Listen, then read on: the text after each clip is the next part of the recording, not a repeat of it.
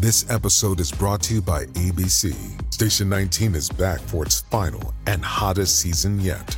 Andy finally becomes captain, and she's going to give it her all to be the best leader the station has ever seen. Will she succeed?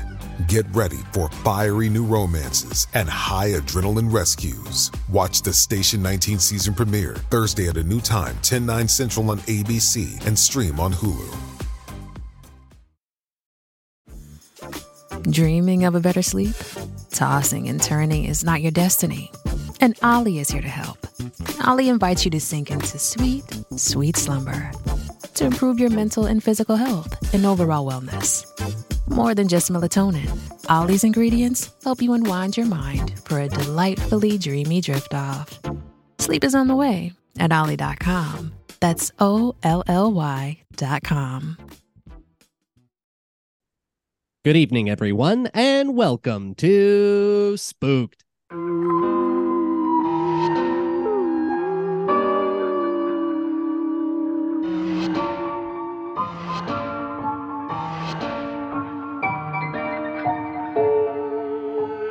Scary Story Improvised Podcast. I'm Damian Depping. I'm Cody Craig. And we're in the throes of January. Oh, so frozen and frigid. Actually, it's raining outside. It's 6 degrees. Yeah, it's been a Celsius. This is the weather portion of the show. Yeah, this is where we give you an update on what's going on. We had our New Year's. We thought things were going to be better, but no, it's getting warmer and warmer and warmer. Hey, Damian, I got something to run by you here. Okay. Something terrible has been happening to me at night. Oh. Something downright dastardly. Is that it the night shits? Well, worse. Even worse. Yeah, even worse than that. I can't think of things much worse than that.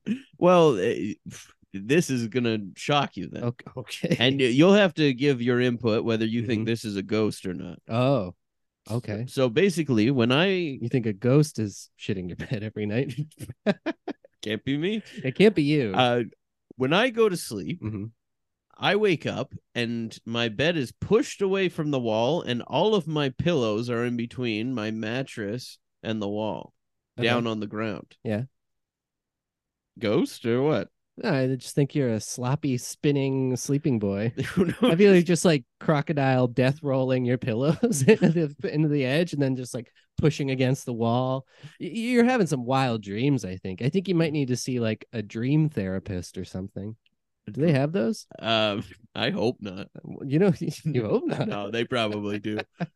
Yeah, I guess I better check if my wheels can lock. Oh, so you have wheels on your bed frame? Yeah, and you don't know if they can lock. Well, maybe you can check for me. So I feel like any movement is going to make your bed shift. So if you're already throwing your pillows off the side, that's just going to like. They're not going off the side. They're going between. Yeah, which is off the side of the bed, between the bed and the wall, right? No, the front. They're slipping from under my head. Oh, they're going between the pillow. Okay, well, that's even more likely to they're just falling down in there then. So you don't think it's a ghost? I don't think it's a ghost. I'm going to say this with confidence. I am going to say that it is 95% not a ghost. And that extra 5%, okay, it's not for the pillows. It's not for the wheels. It's just for putting that doubt in you. Well, Damien, it's not all about you today and your fucking theories. Oh, man. Okay. All right. It's about our guest here because we have author, podcaster, comedy writer. We got Mike Sacks here. Oh sugar. Oh, dang. I want to hear about this bed with wheel. What is this, a hospital bed? What's going on in your house? He sleeps on a gurney. You got a really good deal out of it. See, listen, in Ontario, we're cutting all the hospital funding, so you get bargain basement prices on them right now. Do you want wheels on your bed? I mean, it's not very romantic, right, to have wheels on your bed? Well, I also have the TV that stretches out like an arm in front of it, too. God, how about a nurse that gives you an enema every hour? Every hour. That'd be exhausting. That works for me. Well, Mike, it's so great to have you on here. Yeah, thank you so much for coming. Thank you for having me. Yeah, a legendary a comedy writer working with the New Yorker, Vanity Fair, now, and 10 books, 3 audiobooks. Yes. Amazing. Actually, 4, I think. I've lost count. The first 2 were with Audible. Yep. And then, yeah, I did 2 more self-produced, one of which was with Rob producing. It was called Passing on the Right. It was a fake memoir from a horrible conservative who gets into comedy. And I play that horrible conservative, and that is available on Amazon. So I guess there are now 4 audiobooks. Wow. And the other ones being Passable in Pink, Randy, the full and complete audio memoir of the amazing life and times of Randy S., and Stinker Lets Loose. Yes. And the cast of these things is amazing too. Like, well, yeah, the first 2 were, because it was through Audible. I can't really take much credit for that. When I put out the book Stinker Lets Loose, someone I knew named Eric Martin, who was he's a narrator and works within podcasting and other audio projects, got in touch and said, "Can I take the rights to this?" And it had just come out, and it wasn't really selling. I mean, it was just a self-produced book. And I said, "Yeah, of course, you can take it." And literally 2 weeks later, he had Audible signed on, and John Hamm signed on for the lead. Male Ray Seahorn from Better Call Saul was the female, and then Andy Richter, Paul F. Tompkins, Philip Baker Hall from Boogie Nights. So that was really, I have to say, not through any genius on my part, marketing or quality writing. That was just Audible. And that was really kind of the beginning. This is like 5 years ago. That was one of the first instances of these bigger actors wanting to take on something for fun and being willing to pay less than they would otherwise. Mm-hmm. Well, I mean, I think it does speak to the writing too, for these people wanting to be involved in everything like that. Like Philip Baker Hall too. I just rewatched like 2 nights ago the Seinfeld finale too, and yes, a very great stint in that show too. Funny guy. I mean, so great, such a great actor. I mean, unfortunately, when we had him, he was ill and he was using an oxygen tank, but it worked for the character. Yeah, he had terrible emphysema, but he's just so good. He made it work. The character, incredible. So for you, growing up, when was it that you decided kind of comedy writing? Was that always a thing in your mind? I wanted to be a few things, and I wanted to be, people think this is a joke. It is not. I wanted to become a brain surgeon. I had that dream, and I wanted to be a pilot and join the Air Force. And I was a terrible student, and I got terribly sick when I twisted my head. So both of those occupations were out. So then I fell in love with comedy, and really the first show that I fell in love with was Letterman, specifically Late Night with Chris Elliott and all those great characters. That was my first love. So my dream then became to write for TV, to write for Letterman. And by the time I reached that age, it no longer existed. So I went and did what I only knew how to do. I didn't know anyone in the business, so I just started writing for print, which you can do on your own. You don't need a camera or money or producers at that point. So it was just basically writing for Cracked magazine right out of college, and Mad Magazine, and then later other magazines. And that's really what I prefer now. I mean, I got into it to write for TV, but now this is what I prefer, as well as just audio, podcasting and that sort of thing. The control is mine. I don't get paid as much, but there's full control, and I enjoy that. That's amazing. And now, thanks for Mad and Cracked. Were you writing for the physical publication, or the actual?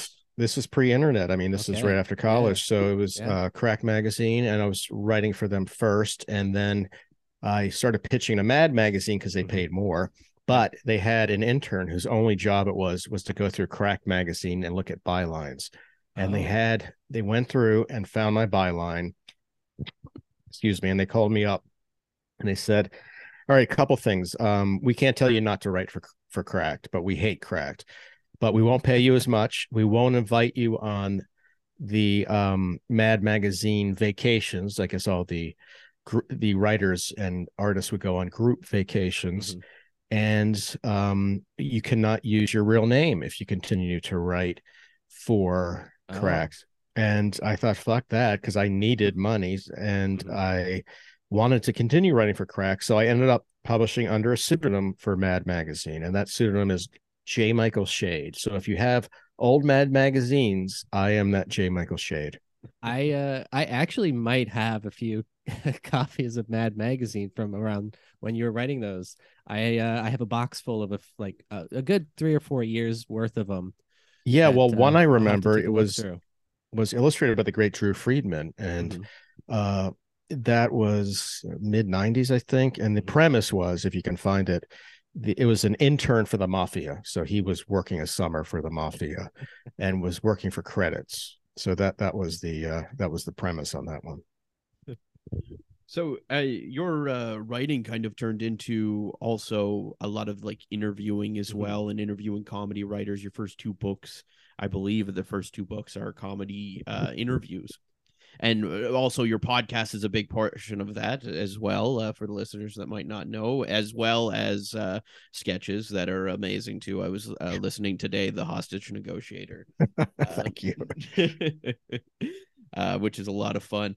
And so was comedy interviewing was that kind of, because I know that when we started this podcast, we started doing these kind of interviews and improvising because we were new to the city and wanted to bring people in and wanted to learn off the best. A lot of people in the industry and what we're doing here. Was that kind of the same idea with your writing or interviewing? Yeah, it was. I mean, that was exactly what it was. I never took a journalism course. Didn't know from journalism, really. I just wanted to be a comedy writer, but I sort of got into it backwards. I ended up working as an editor at the Washington Post and then at Vanity Fair, moving up to New York. But when I first started interviewing people, it was only sort of a selfish reason, and that was to meet people whose work I liked, and to pick their brains onto how they became successful, what worked for them and what didn't work.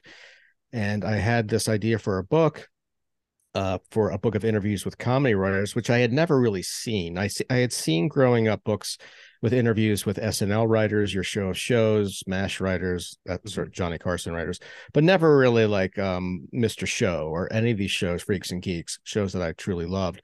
And I started pitching it, and I could not sell it. For the life of me, it was 20 rejections from publishers, and it was only because I had a friend John Warner, who worked at Writer's Digest Books in Ohio, a smaller publisher, that the first book, and here's the kicker, was published. So at that point, this is also before podcasting, and this is before Onion AV Club. This is before a lot of analysis of comedy and interviews with comedy people. It was just years before that. And it's so people, I think people being editors, they didn't really know from that. And it was also easier for me because of that to get access to certain people. So I started reaching out to writers, comedy writers whose work I really like. And I was really lucky because I connected with quite a few who passed away not long after I spoke with them. Some of them were quite old, in their 90s. Irv Brecker, who wrote for the Marx Brothers, Peg Lynch, who created one of the first radio sitcoms in the 40s, very much similar to Seinfeld. Larry Gelbart, who wrote Tootsie and created MASH and wrote for Bob Hope. And also Harold Ramis, who wasn't that old, who passed away. So it really was a bridge to another time that disappeared. Yeah. And I feel fortunate that I got to be able to speak to these people.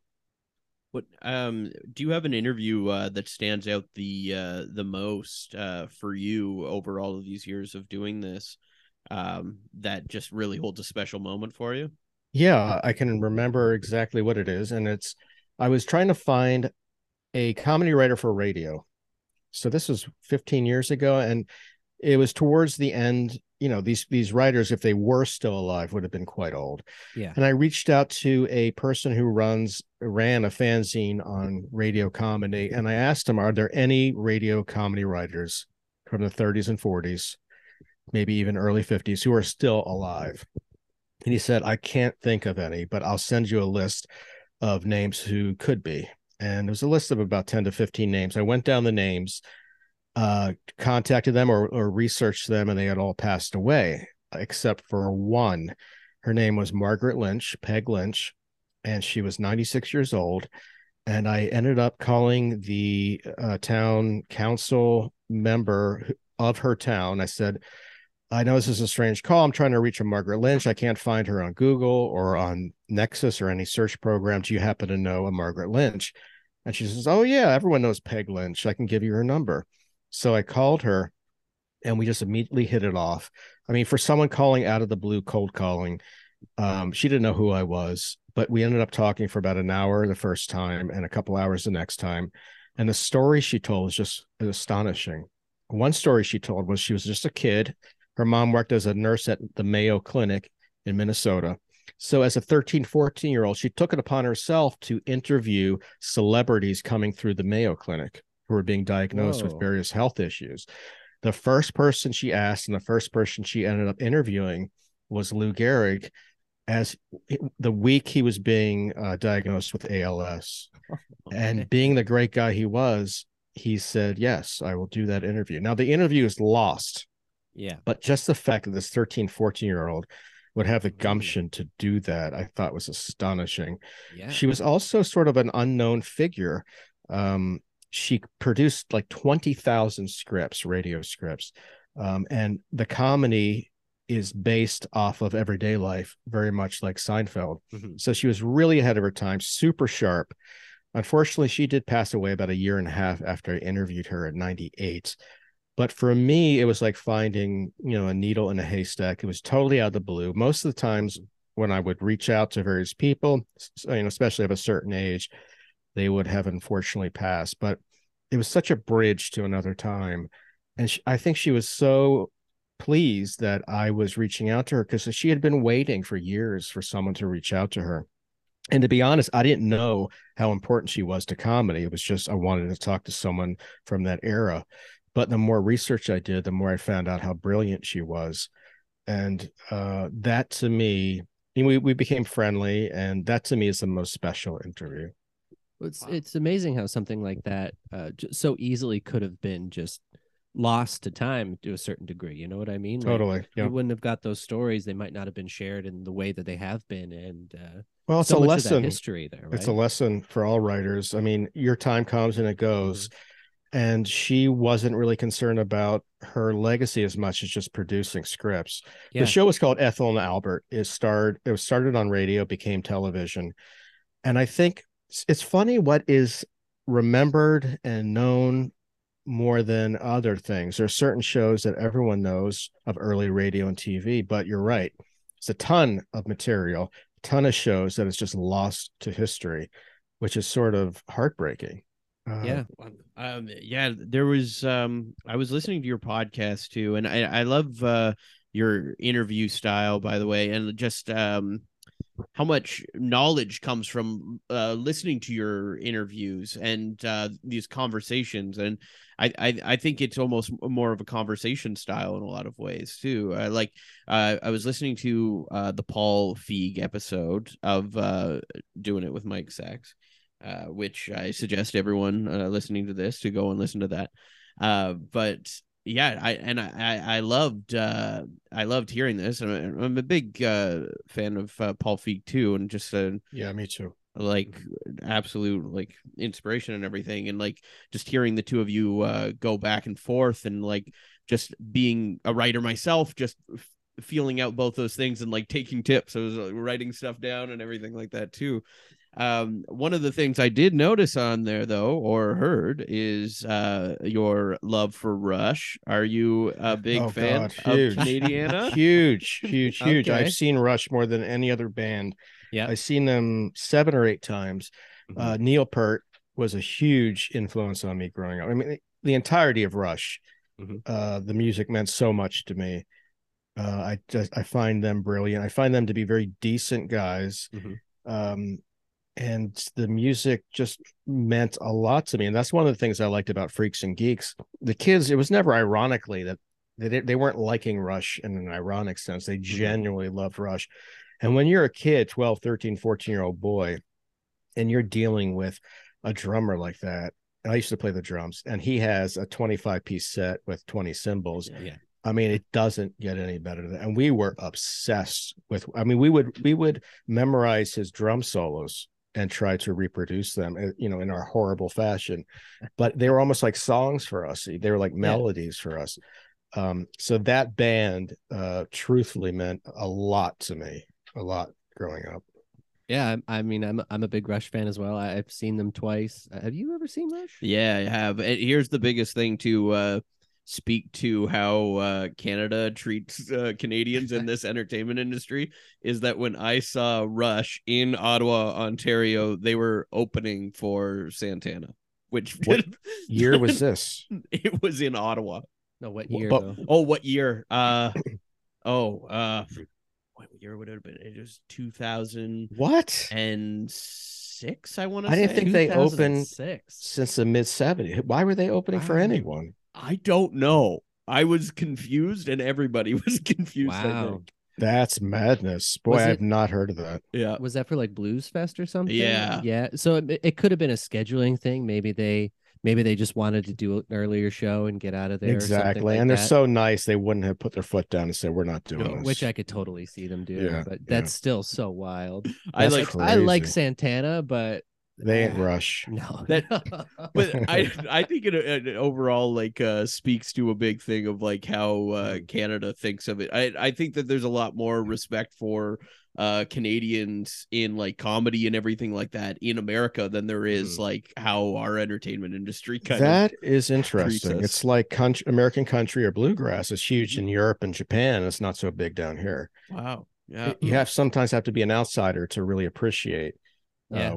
But I thought Rush were beloved up in Canada. Was I wrong about that? They definitely are. Like, yeah, I feel like we have a. Oh, for sure. Yeah, I think there's a really strong love for them. It's in like a lot of other media too. Like, there's like a lot of crossover with like Trailer Park Boys and things like that. Like, and then the Bob and Doug Christmas special too. Like Geddy Lee, all that stuff. So like, there's a lot of crossover with it, but. I think it's one of those things with like Canadiana and like big Canadian artists and musicians. There's a love for them, but it's not quite to the same level that you will get in the States. And there's a little more of that kind of, I don't want to say disrespect, but it's a little more low key. Maybe I guess it's like overall with things. It's like if you had like Rush there, then the overall reaction is, but this person's American. right Yeah. Well, I am interviewing and I'm doing research now on Elton John. He has a documentary coming out. No. And what I found fascinating in doing research was that America really broke him. He wasn't popular in Britain. It was really America in the 70s especially that really fell in love with him and made him what he is, which really surprised me. I thought he was huge in Britain and then came over here, but he was not well known over there.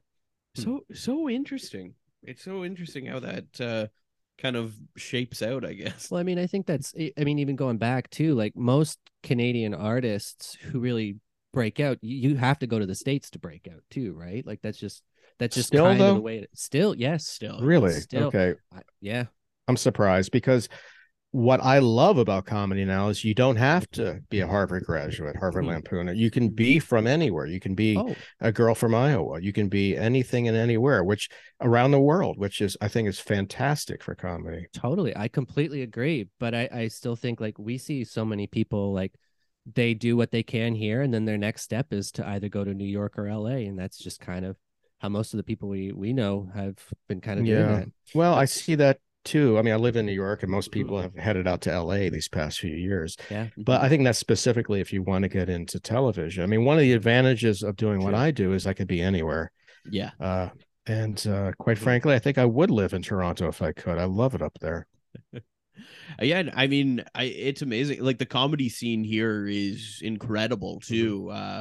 I think it's just the overall like media as far as like television and everything like that kind of opportunity. Yeah. Like I've been lucky enough to like be on an American comedy show that films here in like Montreal or whatever. But that kind of opportunity doesn't come around very often, I guess. Yeah. And then there's a lot of very capable people, too, who are kind of like part of that pool. Right. So the opportunities are a little less, but there's a lot of people who are ready for them. Yeah. And it's also hard getting a work visa, right? Oh, yeah. Definitely. But it's kind of the thing that once a comedian hits a certain level here, then and they do like the JFL, they do the new faces stuff, then they have to go. Yeah. Well, speaking of Canadian humor, I am not really into sitcoms per se, but my daughter, who is 13, loves them. And she was obsessed with Schitt's Creek, and I had never seen it before. So we went through it together last year, and I was blown away. The acting and the writing, it was fantastic. And the setting was just gorgeous. So it was one of my favorite shows of the past few years. I thought they did an amazing job with that. Well, I mean, just having like Eugene Levy, Chris Elliott, Chris Elliott. Oh my God, Catherine, I mean, that cast, Catherine O'Hara, like it's amazing, phenomenal, and that's amazing. Like Canadian comedy royalty there, you know, going back like SCTV and all that stuff too. Like, oh, it's just the best. I mean, that SCTV, you know, that's one of the things I learned too, interviewing all these writers. Mm-hmm. It was really SCTV that was a lot of these comedy geeks who went into comedy writing. That was their love. It wasn't SNL. It was SCTV. Well, that's one of the hard things about it. Like, I never really watched SNL much. I watched a lot of SCTV. The problem now is it's so hard to find it. Why is that? Someone was telling me it has something to do with the rights of it. I think whoever owns the rights to the show won't release it to streaming or something like that. So I think that you might be able to find some like DVD box sets of it, but outside that is such a shame. I mean, that goes back to what we were saying with Peg Lynch. Things just work out in certain ways, and that is not fair to the brilliance of that show. Mm-hmm. That a whole new generation cannot grow up with that. It's amazing. Like, I used to watch it on the Comedy Network up here when I was a kid. Like, it was on TV all the time. And then outside of that, I haven't seen it anywhere. And like, you try and find it, and you can maybe find some clips, but that's about it. Well, have they released a version where there's no canned applause? Oh, I'm not too sure. I would like to see that version. I think it would be a better show. Mm-hmm. Yeah. I feel like that there's only been like the box set, and then like that's what I mean. Seasons. Yeah. Yeah. Okay. The DVD originally. I mean, it's one of those things that you hope eventually finds its way out there. Like, we've had something like Kids in the Hall has been able to flourish the last few years, but it's been accessible and it's been there. And I mean, they exactly. Well, you have a whole generation who are writing and who are producing and executives who grew up with Kids in the Hall, so that makes sense. Mm-hmm. Yeah. I want to go back to the podcast here, because you're starting a new season here. It just started, I believe, this week was when the hostage. That's right, 2 days ago. Oh yeah. Wow. Yeah. So what is the evolution of the podcast? Where is it heading, and what's different from before? That's a good question. What I think I tried to take on too much before. I mean, some of these podcast episodes from a few years ago were an hour and a half, 2 hours, just too much. Yeah. And I thought I want to do something shorter. That's maybe 20 minutes. And do it whenever I feel like it, not having to interview people weekly or produce something bi-weekly. I want it to be more freeform. So this is more freeform radio, pirate radio, more punk, I guess. And it'll consist of a short comedic bit and found audio that I recorded off of television and radio in Maryland and New Orleans in the 90s, and a lot of stuff that was pre-internet, that is not even available on internet, that sort of got passed around like bootlegs. Excuse me. So that it'll just be something to listen to as you do laundry. I mean, it's not something you're going to listen to going on a long trip, and hopefully it'll just be sort of a throwback to National Lampoon Radio Hour, the type of records that I grew up listening to, or SCTV. I mean, that really is my favorite type of comedy, the character-based comedy. Even if the characters are total creeps. I love that. I was going to say that it's very like college radio kind of sound. Yes. Well, I was involved with college radio. Yeah. I worked at WTUL in New Orleans for 4 years. It was one of my fondest memories of college. In fact, I just saw a documentary that's coming out about college radio, which really intrigues me, because a lot of interesting people in the 90s or 80s, before Nirvana hit, were involved with alternative radio. And we're sort of ahead of the game in that sense. And a lot of them went into writing and directing and producing. And that was really my love, was to have these freeform radio shows in New Orleans. When I first started, it was overnight, 11 to 2 a.m., and then eventually 4 to 6 p.m. And it was just a freedom. And you, especially for someone who was shy like I was, you weren't looked at. You were behind the scenes. Yeah, it was just voice. And a lot can be done with that. And that's really my first love is voice. I get a follow-up question to that. How do you feel something like the internet as do you feel like it's kind of taken over that sort of that space, but in a much wider sense? Yeah, I mean, it's incredible. I listen to shows from New Zealand. I mean, there's almost too much to listen to now. Yes. And it's certainly better than the music being played on the radio, but it does take work. I mean, you really have to do your research. And I'm all about listening. You know, I listen all day when I write, and I might watch an hour of TV a day at most, but I read while listening to music and I write. So it's always about music. But the things you can get now, I mean, we're speaking of Rush, there are sites that you can download bootlegs of any show and, you know, outtakes. It's just amazing.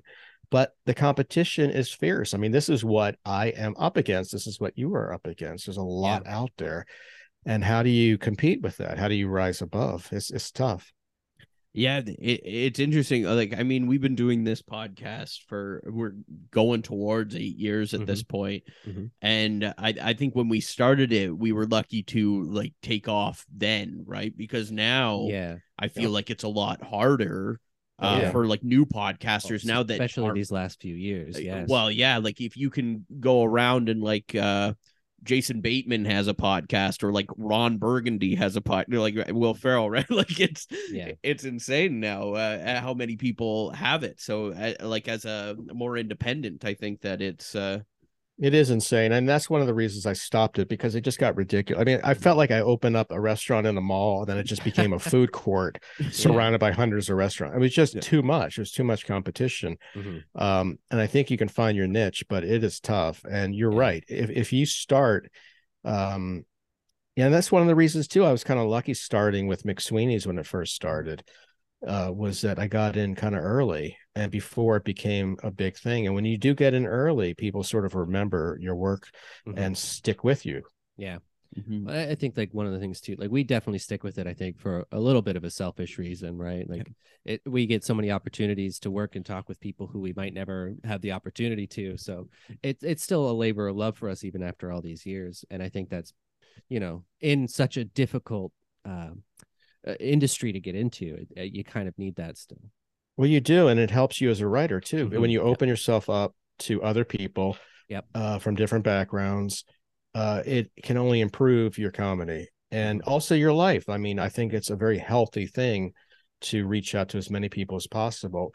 I prefer that type of interview where you reach out to others who come on the show rather than just two people bullshitting for 8 years. After a while, I just find it a little tiring, but that to me is the best type of podcast, where you reach out and try to learn about someone else. We had a episode, I think it was partway, probably halfway during the pandemic, where we had we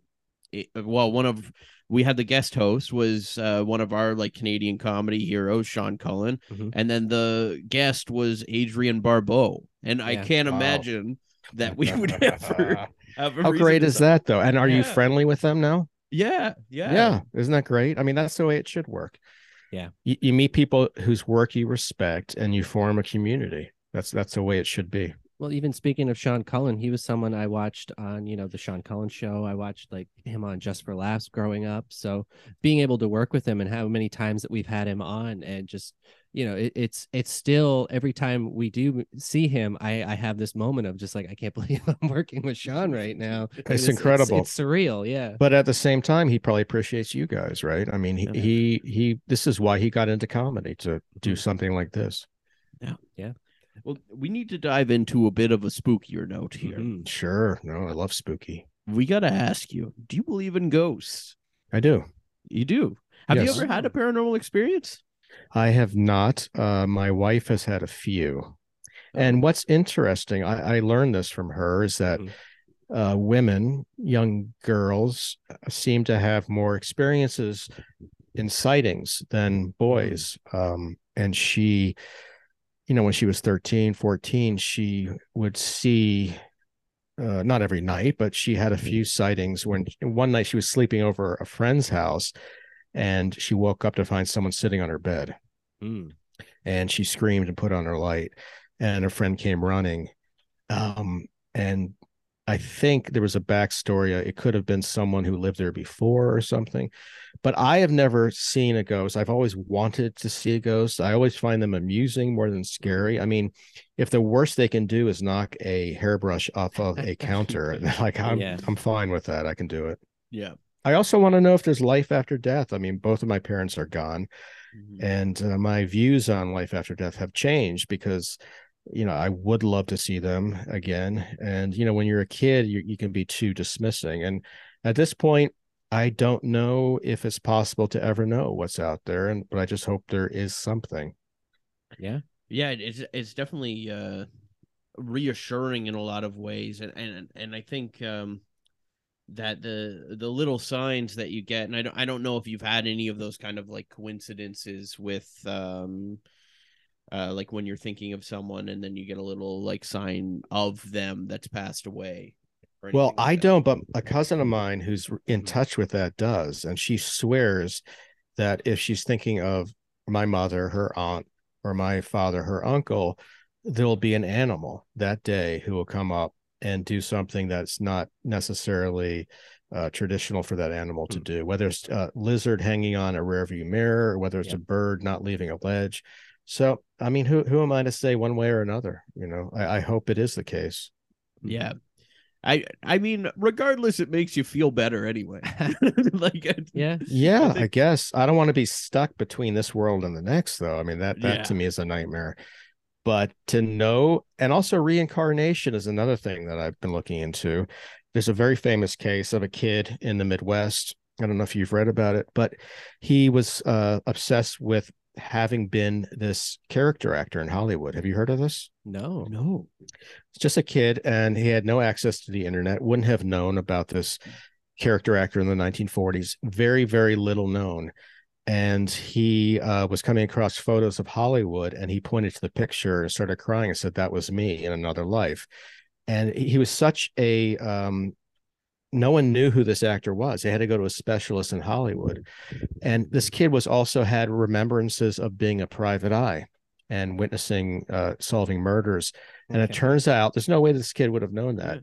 When they went to the relatives of this little known actor in Hollywood, the sister, who was now in her 80s, said that he used to work as a private eye and used to, you know, come across murders and do various things. So I don't, you know, to me, I hope that is the case. I hope we can do this again, you know. But it's, you know, the older I get, the more I want to believe it. Yeah, I think I've kind of had this theory, which it will sound like I'm talking out of my ass, which maybe I am. What? But it's that some languages resonate with you and are easier to learn. Oh, I believe it. Yeah. Because of past lives. I believe it. And I believe that there, you know, George Harrison always said he felt he was from India because when he heard that music, it made such a connection with him. And I think that's true for a lot of things. I mean, the South has always had a connection with me. I don't know why. And you do have to wonder if there's been past experiences with something that just lingers on into the next world. Interesting. Well, I have a ghost story that I found online, so I know that it has to be good. It's got to be true if it's on the internet. That's the law. But I want to run this one by you.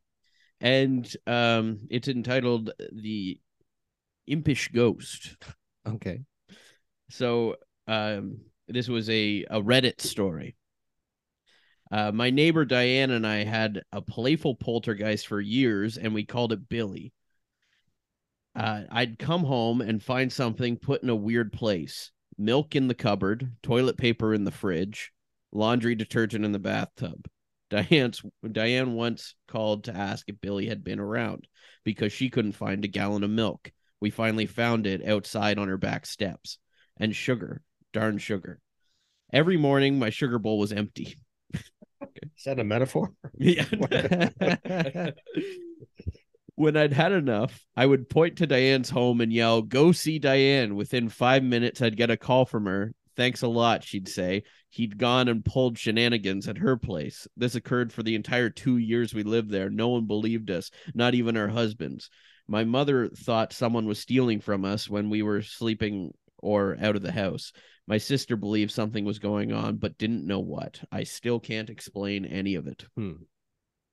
Let me ask you something. Do you watch the ghost shows? Because my wife always watches it. I never watch it. Do you watch those shows? Yeah, it's funny because those film when we were non-union actors, those all film here in we did a lot of in Canada stuff. The reenactment shows. We did a lot. So we've been in so many of those. I used to watch a lot of that stuff when I was like in high school, but I mean I'm a non-believer. I don't believe in a lot of that stuff. So and I have a hard time with a lot of those shows now. But yeah, no, I haven't watched any recently though. Has a ghost ever been captured on video? I don't think so. Well, there's people who will claim they have. There's debatable ones. Like there was one during the pandemic where I subscribed basically for the month, and they put cameras in the house that the Conjuring movie was based on. Okay. And they put those cameras everywhere and basically had a team there 24/7 for an entire week. And there was a few things going on around it that were captured, but the cynic in me just feels like this is just a viral marketing campaign. Like when I hear that, I think like, oh, is there a Conjuring movie coming out soon or in the next little while? They're trying to re-peak the interest in this. The third one was coming soon. It was coming soon. Yeah. Okay. Well. And this is a real house that they were investigating? Yeah, yes. It was a real house. It was the first one. The first Conjuring's based off of the true story of that house. And they did seances during the month. Is the Conjuring the one with the couple who are like investigating stuff or no? Yeah. They're the ones who are revealed to like they are known frauds and like in real life. But the story of them being known frauds is that families that were being affected by ghosts would get mad and kick them out. No, I think there's like some like they were scamming people and there was like some really like there's a lot of stuff saying they weren't great people. But anyway, there's some cases. Anyway, this is where we disagree. Yeah. So there's some things on and off, but most of those ghost shows of like paranormal investigators and everything like that, like you'll just basically like hear something or So if the ones I saw anyways were pretty anticlimactic, other than the one that was celebrities where they took the celebrities back to where they were haunted. I saw that, and one was the kid who Willie Ames from the sitcom with Scott Baio. I'm forgetting the name of it, but I mean, when you hear them and when you see them talk about this, there is no doubt that they believe in ghosts. Yeah, like they're not BSing here. They truly believe it. I think that as a skeptic, I've never doubted that somebody believes. Like I've never doubted somebody's belief in what they believe. But as a skeptic, what do you think they observed? Well, I mean, for me personally, I think that there's so much about the human mind and the way that we form memories and the way that, we perceive reality, that there's so much of it that we don't necessarily understand. And there's so much of it that is, subjective to the individual, the way that we form memories, the way that we retell stories, and I think that so much of it has a logical explanation within those parameters that I haven't seen anything that is both convincing, replicable, or truly observable without it being a secondhand account to sway me one way or the other. Okay. Interesting. Yeah, you're right. I mean, there's so much not known about the brain. Yeah, and for me, I mean, I personally find that just as exciting and interesting. Yeah, I was just about to say that is as fascinating as anything, the mysteries of the cosmos. Well, and this includes me telling him my paranormal stories. Yeah, I don't believe him for a second. Well, for me, he just doubts it completely. How many have you had? I've had three that I can distinctly remember, but there was a lot from my childhood that my parents experienced and said that I was talking to Whoa. Wow. Yeah. So they saw you talking to someone who wasn't there, and you thought someone was there. Wow. Yeah. Crazy. And my dad was a pretty big skeptic until like my teen years. And there was a couple experiences that he had in that house that completely changed him. Did you do a history of the house? I don't think we ever did. That would be interesting if you connect your experiences with what happened there. Yeah, worth looking into now, because one of the things is that my mom went to a psychic back then and took that as like that's what it is. You know, like these are the ghosts that are there, and that's what we're experiencing. But I don't know if that would necessarily be it. Yeah, yeah. I mean, that's fascinating. But you have no memory of talking to these ghosts. No. But my mom, I was constantly like saying like, "Who's that man?" Or like I was just talking to a ghost, and like, or the dog and I would be looking at the same person, you know? Mm-hmm. Yeah.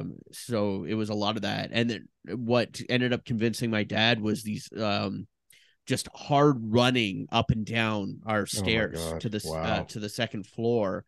And he thought that one of us were home. He was home for lunch from work, and he was convinced one of us were home, but no one was there. And it wasn't a bed on wheels, was it? Yeah. Yeah. I forgot to lock my bed wheels. But on that note, we got a story to tell. That's right. We all drew positions. Let's do this. So, Mike, you got the swing. No responsibility in the story. You can do whatever you want. Mm-hmm, mm-hmm. Damien, what do you got? I drew the celebrity. For that, I go to a random celebrity generator. It's going to give you four options. You have to appear as that celebrity at some point during the story. Yes.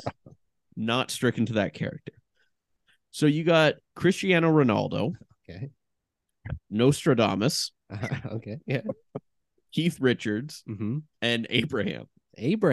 Yeah. All equal celebrities. Wait, Abraham, the first Jew? Yep. I think so. Yep. Yeah. Is he a celebrity? He wasn't that well known, was he? He wasn't as well known as Jesus, was he? We know him. We know him. All right, we know him. Apparently, he's as big of a celebrity as Keith Richards. That's true. Well, I guess he was the probably Keith Richards of his day. Yeah, that's true. Do you think he could do a wicked guitar solo? Oh no! They don't talk about that in the Bible, do they? Guitar solos. No, not even sitar solos. Yeah. Well, they had drums, the little drummer boy, right? Like, yes, they did. Was that the first drum solo? That's right. It was a 20-piece drum set to appease Christ. Neil Peart was inspired by the little drummer boy. Yeah. Didn't the little drummer boy also have washing machine time machines behind him going the whole time? Yeah, he did. Yeah. I don't think he ever lit his drumsticks on fire, though. Yeah. But, you know, you never know. You never know. What was up with those washing machines? How did that happen? I don't know. Was that for a particular tour? Because it was. I forget the tour, but I was always bewildered. I thought that might have been a Canadian thing, washing. No, that was the year that I saw them open for Santana. Well, that's why they opened. Okay. Yeah, they interesting. Oh. They had the washing machine. They were down. I remember they also had Jason Segel and Paul Rudd doing sketches in between. Oh, that's great. Yeah, I know they're both huge fans. Mm-hmm. Yeah, because I went on the R30 tour, and then I did the R40 tour, and because they kind of did a mix for the 30 tour, and then on the 40 tour they did like. They started with Today, and then they went back in time, basically, like playing songs from there, and then it ended up like they kept changing the set throughout. So they would have the washing machines, they would have the stuff. So they would do stuff like they had three sets. The first set was like Today to like mid 2000s, and then it was like 2000s and like 80s, and then the last one it like stripped down. It was like a high school gymnasium. Oh, that's and so they did cool. like Working Man and stuff like that. So, I love it. I don't know. I got to look into those washing machines though. I never figured out what that's for. Didn't question it. I didn't question it. I didn't care, man. It was great. Who cares? Yeah. And then at the end, the roadie came out. He took his freshly clean shirt out of it and put it on, and just walked away. I guess I didn't question the washing machine. Mainly, I was questioning why we all had to sit down for Santana. That's I guess I should probably go. Let's go. Let's go. Nostradamus. That's a fun one, right? Yeah. No funner. No funner than Nostradamus. All right, let's do it. And Cody, that means you drew the narrator, and for that, we're going to go to canigeta.com for a location, a relationship, or a word in order to get this started. So, what would you like today? Let's do a location. Location, a storage locker. Okay. So spooky storage locker with Nostradamus. Nostradamus. All right.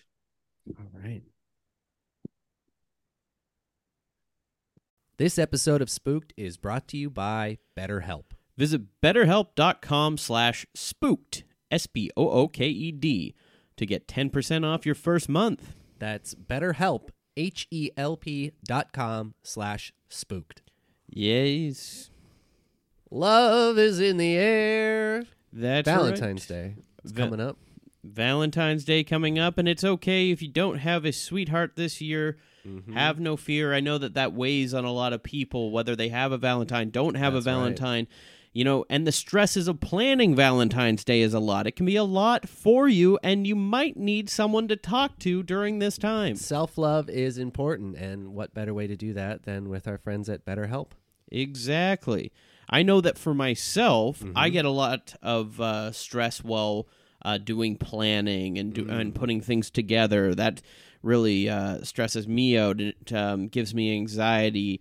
It makes me kind of just fold up and want to just stay in bed. But it doesn't have to be that way. No, it doesn't. So the people at BetterHelp have people to talk to you about this and talk to me. Yeah. And if you're thinking about starting therapy, BetterHelp's a great way to do that. It's entirely online. So even if you are stuck in bed, what great way to start it where you don't have to leave the first few sessions. Exactly, yeah. Just open it up laptop. And get it started right there. Yeah, in bed. Perfect. You can still wear your jammies, just as I like it. BetterHelp is designed to be convenient, flexible, and suited to your schedule, whatever that schedule may be. Just fill out their brief questionnaire to get matched with a licensed therapist. And, hey, if they don't work out for some reason, you can switch your therapist at any time for no additional charge. Yeah, you're not stuck to a therapist, you know? And it's all online and everything, so you don't have to have that awkward thing of, like, in person, and then they're just wondering whether they're going to see you again in person, and it's more of a connection. No. Do online. Do BetterHelp. That's right. So don't forget, go to BetterHelp.com/spooked to get 10% off your first month. That's BetterHelp, HELP.com/spooked. Today. It was a dark, chilly evening. Everybody was so cold waiting outside the storage units, just waiting for that gate to open so they could get the next bid in for the empty storage locker. This was going to be an all-out war. People had their wallets ready. But Kevin, well, he might have had just about more money than anybody. Oh, man. These suckers ain't got nothing on me. I got a cool $45 to bet on this locker. I bet nobody's got more than that here. I can guarantee, looking at that guy over there, what's he wearing? A little, like a used blazer? $4 max. Suddenly, lightning strikes and hits directly on his money, burning it all. My $45! My $45, what am I going to do? If I don't have that $45, I can't bid on the storage locker. I can't get anything in it. Why am I even here anymore? Oh, geez, man. I really hope that something unexpected and true happens to me so I can get into this auction and actually get something. He starts shaking on everybody's jacket. You guys got to help me. My dad's going to be so mad at me if I don't get anything from these storage lockers. Until he reaches one giant man in a cool black fedora. Oh, Pardon me, sir. Couldn't help but notice that you're a tall, towering gentleman, very cool, and a very, very cool fedora. Listen, it's rented, but go on. Even better. Listen, I was here to bid on the storage locker, and my dad is counting on it. He's got terminal knee cancer right now. And if he doesn't get the surgery he needs, then, well, I don't know what he's going to do. He'll never play soccer again. Anyway, divine intervention came down and lightning bolted the money out of my hands. So if you could just, like, you know, bid on a storage locker for me, and I'll pay you back as soon as I can. Do you accept Bitcoin? Yeah. Listen, we're in all of it. Bitcoin, Ethereum, anything, NFTs, you know, are those still good? No, NFT. Sorry, I'm the one running. I'm about to open the gate. Don't worry. You don't take any. What about this? I got a really good deal on this Bored Ape thing. Listen, it's not worth anything. I said no NFTs. Okay, I spent good money on this. You mean it's not? It's worthless. Another man, the Bitcoin's fine. It's bullshit. I don't. Okay, Bitcoin's fine. Bitcoin is fine. Thank you so much. I really appreciate this. You won't regret it. Have you ever seen a very large man nude? Oh, yes. My dad, he is a very large man, and he's very nude a lot. With the knee thing, I have to give him lots and lots of baths. Can I show you something? Yeah, sure. Is this infected? I think it might be. Is that why you wear that big coat, so you can hide? That's why I'm talking to you. Do you have any Neosporin on you? Oh, it's Neosporin. You know what? I actually do. I thought you might. Yeah, you did? How about a Q-tip? Can you apply it? Yeah, of course. It's a little unorthodox, but, you know, anything for a little Bitcoin. Okay, here we go. Oh, Jesus. Ooh, it's quite gangrenous. I don't know if this is a good idea. You might want to go to the... Oh, okay. You know what? The more I'm applying this, the more fun I'm having. I can't smell it. Does it smell of anything? It smells like peach schnapps, and it's a little tangy. Okay. You ever had you know, corned beef in the fridge too long? Yes, I have. It's got a bit of that. It's got a bit of that kind of like brined scent, but, you know, it's just a little off. Do you take me for being Jewish? I didn't think about it. I mean, you are naked. I noticed you were circumcised. I figured you could have been. That was an accident. I am not Jewish. Okay. Oh, well. Can I talk to you about Scientology? Of course. For Bitcoin, I will listen to Scientology. What do you know about auditing? Nude. Well, nude audit. Nude auditing. Well, one time I did get audited by the IRS. They took everything away from me, and that's why we're in this situation with my dad. Outside of that, the guy was wearing clothes, though, unfortunately. So nude auditing, it's new to me, but I'm willing to learn.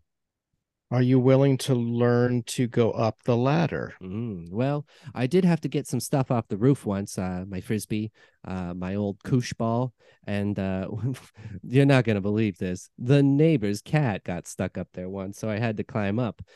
Is that what you mean? I'm talking about you giving me money so you may climb up the xenophobe ladder. That's a xenophobe is the name of the god in Scientology. Yeah. Oh, wow.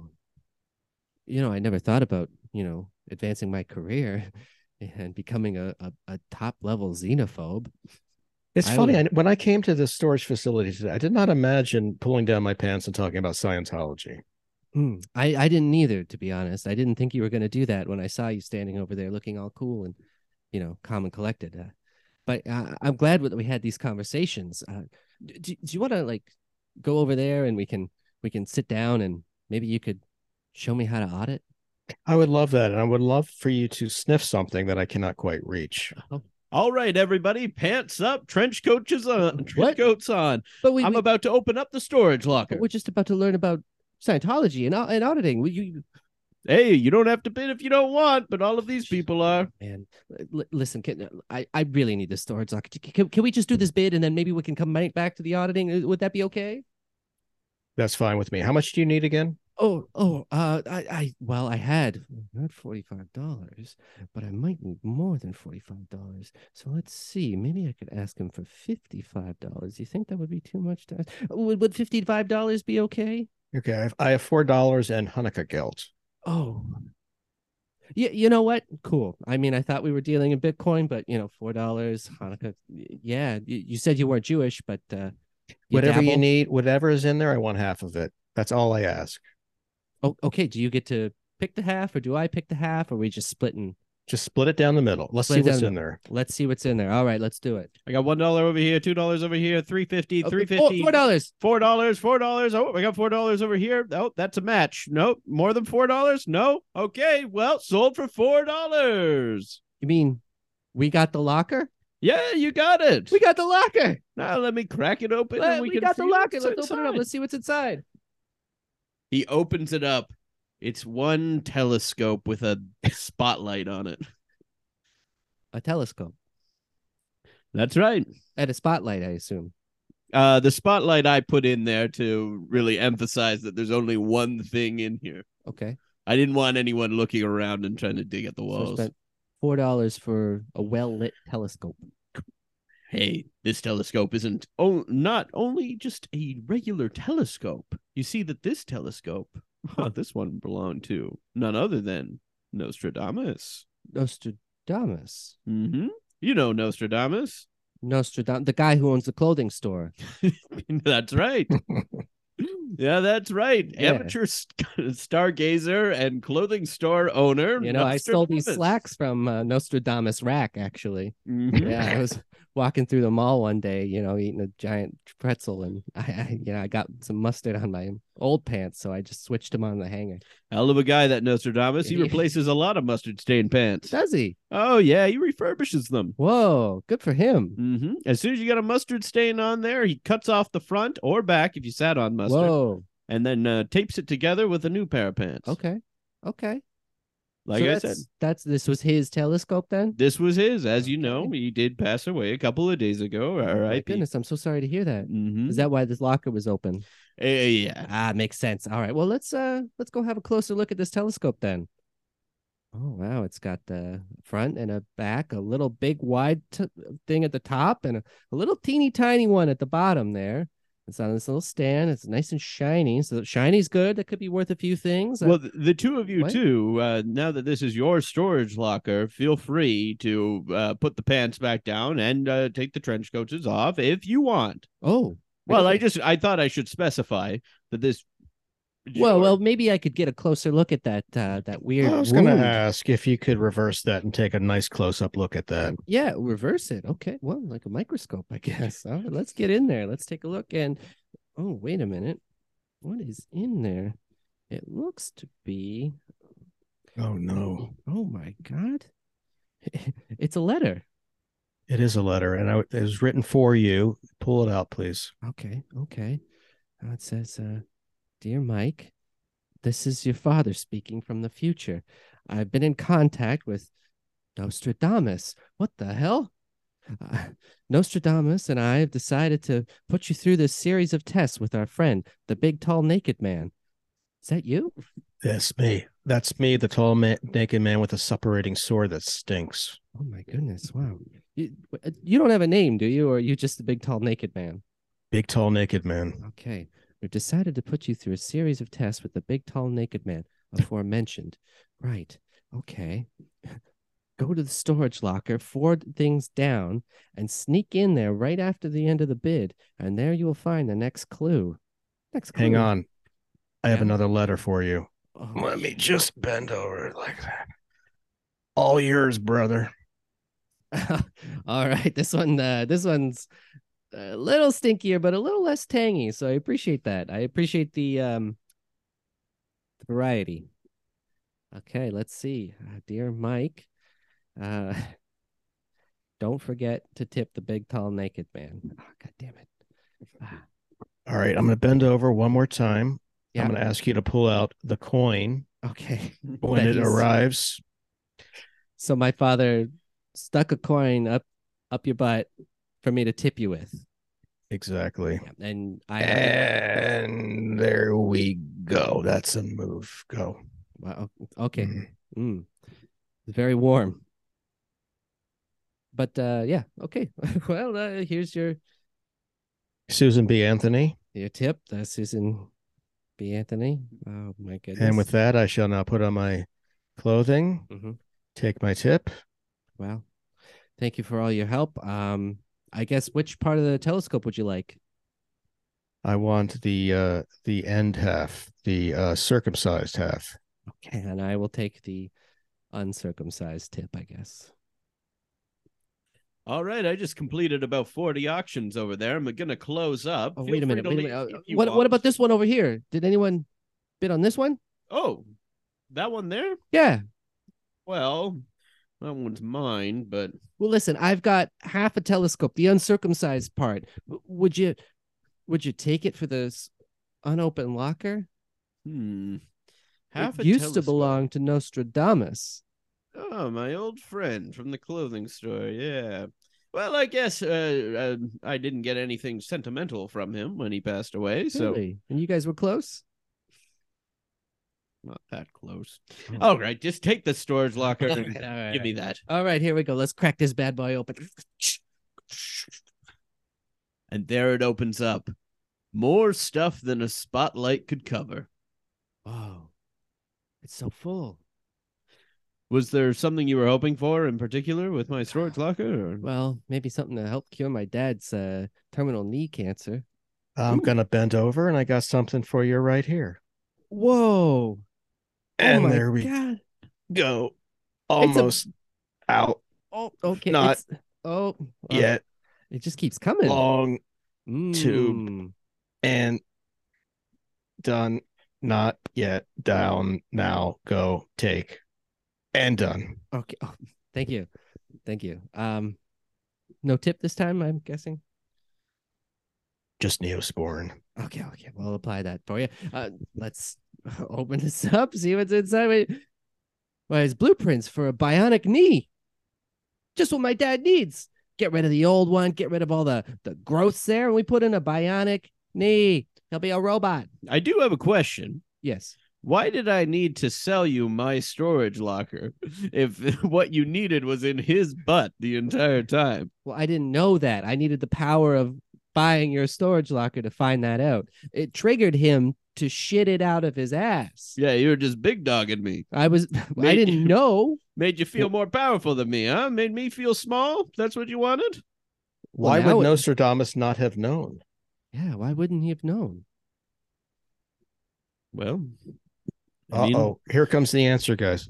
And bending over, so, and out it goes.